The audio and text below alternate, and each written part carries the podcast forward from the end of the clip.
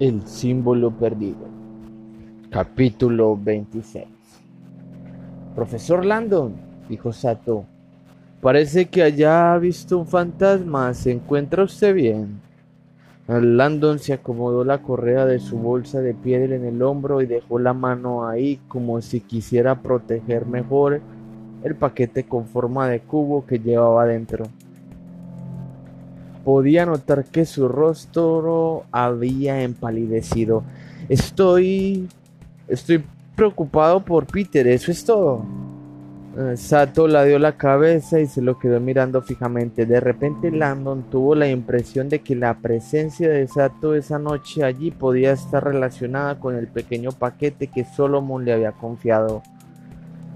Peter le había advertido, gente poderosa quiere robármelo. En las manos equivocadas podría ser peligroso. Landon no sabía por qué la CIA podía estar interesada en una pequeña caja que contenía un talismán, ni en qué consistía exactamente ese talismán. Ordut Anchaud. Sato se acercó a él, escrutándolo con la mirada. Parece como si hubiera tenido usted una revelación. Landon notó que comenzaba a sudar. No, no exactamente. ¿En qué está pensando? Es solo... Landon vaciló, no sabía qué decir. No tenía intención alguna de revelar la existencia del paquete, pero si Sato lo llevaba a la CIA, sin duda registraría en su bolsa nada más entrar. En realidad, mintió. Se me ha ocurrido otra cosa acerca de los números que aparecen en la mano de Peter. La expresión de Sato permaneció inmutable. Ah, sí. Le echó una mirada a Anderson que regresaba junto a ellos tras recibir el equipo de forenses que acababa de llegar.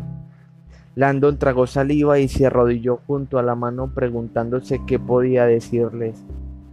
Eres profesor, Robert. Improvisa. Echó un vistazo a los siete pequeños símbolos en busca de algún tipo de inspiración. 1, 1, 10, S, B, S.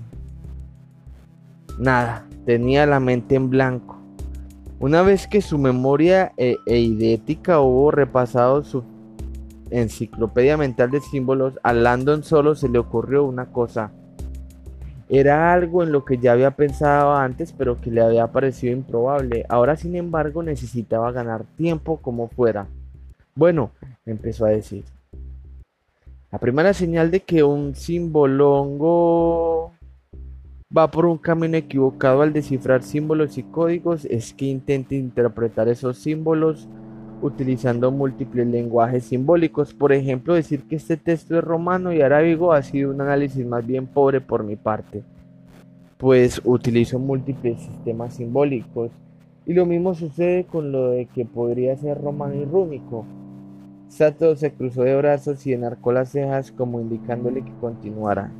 En general, el acto comunicativo siempre se lleva a cabo en una sola lengua, no en múltiples, de modo que la primera tarea de un simbólogo al enfrentarse a cualquier texto es encontrar un único sistema simbólico consistente y válido para todo el texto. Y ahora sabe cuál es ese sistema. Bueno, sí y no. Eh, la experiencia de Landon con la simetría rotacional de los ambigramas le había enseñado que a veces los símbolos tenían significados desde múltiples ángulos en ese caso se dio cuenta de que efectivamente había un modo de interpretar eh, esos siete símbolos mediante un único lenguaje. Si manipulamos ligeramente la mano, el lenguaje pasa a ser consistente. La inquietante manipulación que Landon estaba a punto de realizar parecía haberla sugerido el captor de Peter al mencionar el antiguo dicho hermético, como es arriba es abajo. Landon sintió un escalofrío al extender el brazo y coger la base de madera en la que estaba ensartada. La mano de Peter, con cuidado, dio la vuelta a la base para que los dedos de Peter quedaran boca abajo. Los símbolos que habían escrito en la palma se transformaron instantáneamente. SBS 13. Desde este ángulo, dijo Lando, 13 se convierte en un numeral romano válido. Es más, el resto de los caracteres pueden ser interpretados utilizando el sistema alfabético romano, SBS. Landon suponía que sus análisis provocarían un desconcertado encogimiento de hombres, pero la expresión de Anderson cambió de inmediato. SBS, inquirió el jefe de seguridad.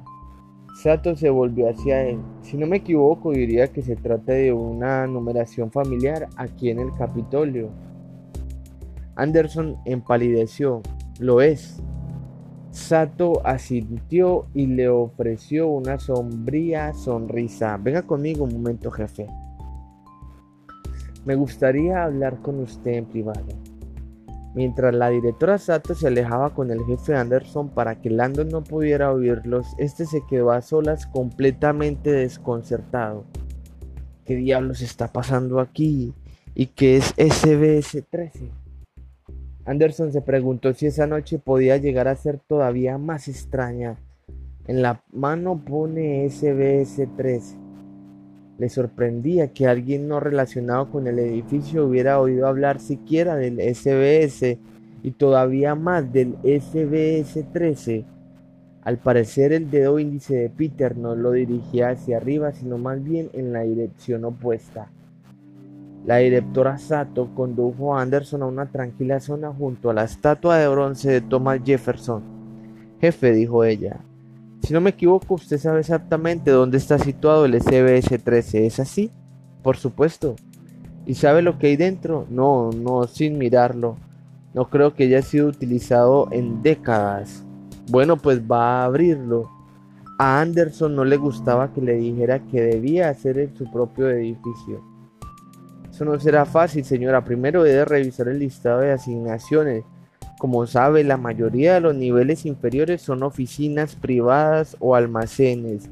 Y el protocolo de seguridad acerca de los espacios o abre usted el SBS 13, dijo Sato, o llamaré a la OS y haré que me envíen un equipo con un ariete.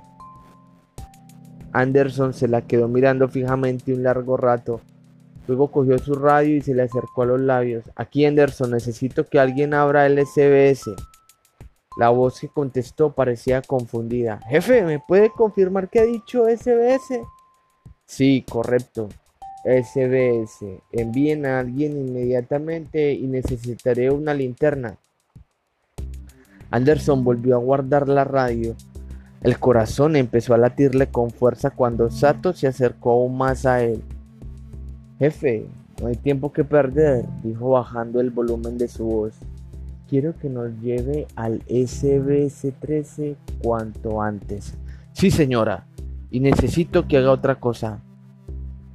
Además de asaltar un lugar, Anderson no se hallaba en posición de protestar, pero no había pasado por alto que Sato había llegado apenas minutos después de que la mano de Peter apareció en la rotonda y que ahora estaba aprovechando esa situación para exigir acceso a una sesión privada del Capitolio de Estados Unidos. Iba tan por delante que casi parecía que el camino lo delimitaba a ella. Sato hizo un gesto que hacía el profesor que se encontraba al otro lado de la sala.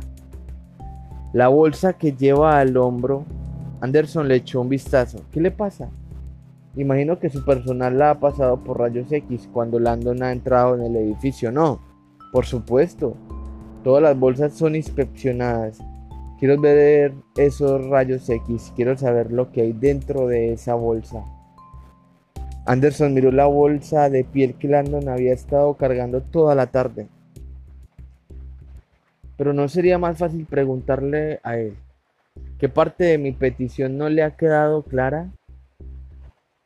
Anderson volvió a coger su radio y trasladó la petición de Sato. Asimismo, esta le dio la dirección de su BlackBerry para que le dijera a su equipo que le enviaran por correo electrónico una copia digital de los rayos X en cuanto la localizara. A regañadientes, Anderson hizo lo que le pedía. El equipo de forenses estaba recogiendo la mano para que el cuerpo de seguridad del Capitolio, pero Sato les ordenó que la entregaran directamente a su equipo en Langley. Anderson estaba demasiado cansado para protestar. Acababa de ser arrollado por una diminuta apisonadora japonesa. Y quiero el anillo, les dijo Sato a los forenses. El técnico jefe pareció estar a punto de decirle algo, pero finalmente lo pensó mejor. Extrajo el anillo de oro de la mano de Peter, lo metió en una bolsa de plástico transparente y se lo dio a Sato. Esta se lo metió en el bolsillo de su chaqueta y luego se volvió hacia Lando. Nos vamos, profesor. Traiga sus cosas. ¿A dónde vamos? respondió él. Limítese a seguir al señor Anderson. Sí, pensó Anderson, y que no se aleje demasiado. El SBS era una sesión del Capitolio que pocos visitaban. Para llegar a ella había de pasar por un extenso laberinto de pequeñas cámaras y estrechos pasadizos que había debajo de la cripta. El hijo menor de Abraham Lincoln, Taft, se perdió una vez ahí abajo y estuvo a punto de morir. Anderson empezaba a sospechar que si Sato se salía con la suya, Robert Landon podría correr una suerte similar.